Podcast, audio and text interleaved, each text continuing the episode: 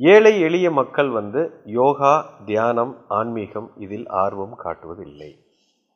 படித்தவங்க வசதியாக இருக்கிறவங்க இதில் ஆர்வம் காட்டுறாங்க. காரணம் என்ன? சி ஒரு மனுஷனுக்கு சாப்பாடு அதுக்கப்புறம் நல்ல வருமானம் இருக்க இடம் ஒரு நல்ல ஒரு வாழ்க்கை. இதுதான் அடிப்படை தேவை. உண்ண உணவு இருக்க இடம் அதுக்கப்புறம் அடிப்படையான வசதிகள் இருக்கணும். இதுவே ஒரு மனுஷனுக்கு இல்லை அப்படின்னு சொன்னால் அவன் எங்கே வந்து ஆன்மீகத்தை பார்க்க முடியும்? பார்க்குறதுக்கு வாய்ப்பே இல்லை. உண்ண உணவு இல்லை நல்ல இருக்க இடம் இல்லை போடுறதுக்கு நல்ல சட்டை இல்லை முதல்ல இதை கொடுப்பா. அடுத்த வேளை எனக்கு பசி எடுக்குது சாப்பாடு வேணும் அது எனக்கு கிடைக்குமா கிடைக்காதான்னு எனக்கு தெரியல அப்படின்னா இவனை உட்கார வச்சு கடவுள்னா என்ன? கடவுளை எப்படி பார்க்குறது? அப்படின்னு சொன்னால் கடவுள்லாம் அப்புறம் பார்க்கலாம் முதல்ல சோத்தை போடுப்பா. முதல்ல எனக்கு சாப்பாடு கொடுப்பா. அப்படின்னு தான் கேட்பான். இது இயற்கை. இது நாம் ஒன்றும் பண்ண முடியாது. அடிப்படையான ஒரு தேவையை ஒரு மனிதனுக்கு பூர்த்தி செய்யலைன்னா அவன் அடுத்த நிலைக்கு வர்றதுக்கு வாய்ப்பே இல்லை. இதுதான் அந்த காலத்தில் என்ன பண்ணாங்க? இந்த வேலை மக்கள் வேலை செய்ததை நான்கு விதமாக பிரித்திருந்தாங்க. அதுதான் இன்னைக்கு ஜாதியாக மாறி இருக்கிறது அன்னைக்கு என்ன பண்ணாங்க? சூத்ரர்கள்னு ஒரு குரூப் வச்சுருந்தாங்க. வேலை செய்கிறவங்க அதுக்கு அடுத்தது பார்த்தோன்னா வைசியர்கள்னு சொல்லுவாங்க. வியாபாரி. கூலி வேலை செய்கிறவனை சூத்திரம்னு வச்சுருந்தாங்க. வியாபாரி ஒரு பத்து பேரை இல்லை நூறு பேரை வச்சு சூத்திரனை வச்சு வேலை செய்து வியாபாரத்தில் கிங்காக இருப்பான். அவன் வந்து வியாபாரி. வைசியர்கள்னு சொல்லுவாங்க. அது ஒரு குரூப் அதுக்கு அடுத்தது பார்த்தா சத்திரியர்கள். சத்திரியர்கள் நாடால பிறந்தவர்கள். ராஜா பிரின்ஸு இவங்கெல்லாம் சத்திரியர்கள். மூணாவது. நான்காவது பிராமின்ஸுன்னு சொல்லுவாங்க. பிராமணர்கள். பிராமின்ஸ்னா அது ஒரு தனி இனம் இல்லை. பிராமின்னா பிரம்மத்தை பிரம்மம்னா பரம்பொருள்னு அர்த்தம். பிரம்மத்தை நோக்கி செல்வதற்கு உண்டான நோக்கத்தை வைத்திருக்கும் மக்களுக்கு பேர் பிராமின்னு பேர். பிராமின்னா அது ஒரு ஜாதி கிடையாது.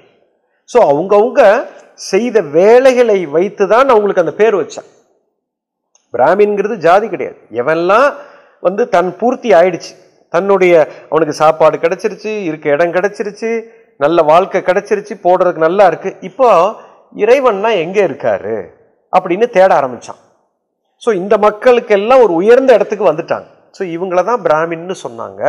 சத்திரியர்கள் நாடாள பிறந்தவர்கள். இதுவே பின்னால் ஒரு ஜாதியாக மாறிவிட்டது. இப்போ நீங்கள் என்ன கேட்குறீங்க இந்த சூத்திரனுக்கு இதை கொடுக்க முடியுமா? சூத்திரனுக்கு நம்ம கொடுக்க முடியாது. அவன் வாங்குவதற்கு தயாராக இருந்தால் கொடுக்கலாம்.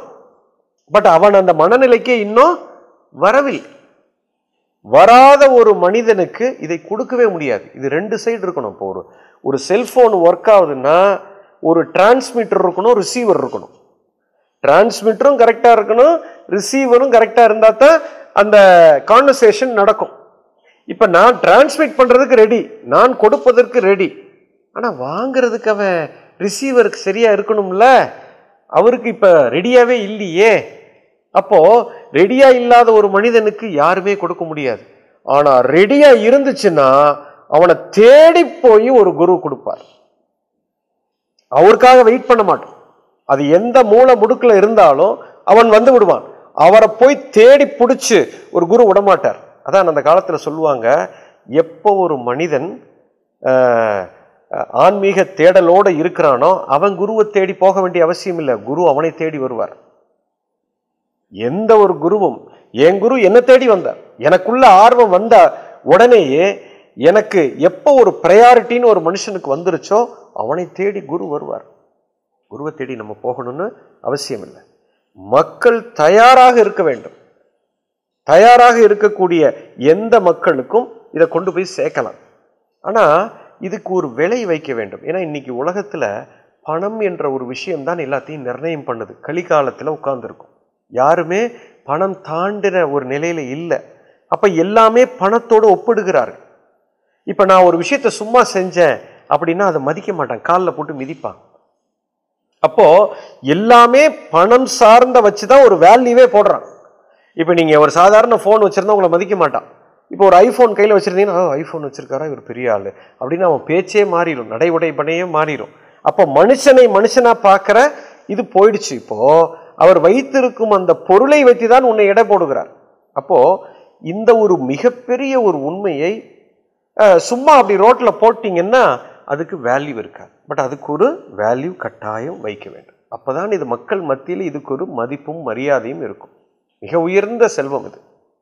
ஸோ எந்த ஒரு மனிதன் தயாராக இருக்கிறானோ அவனை தேடி போய் கொடுப்போம். அதுக்கு பல வகையான விஷயத்தை தான் வகுத்து வைத்திருக்கிறோம்.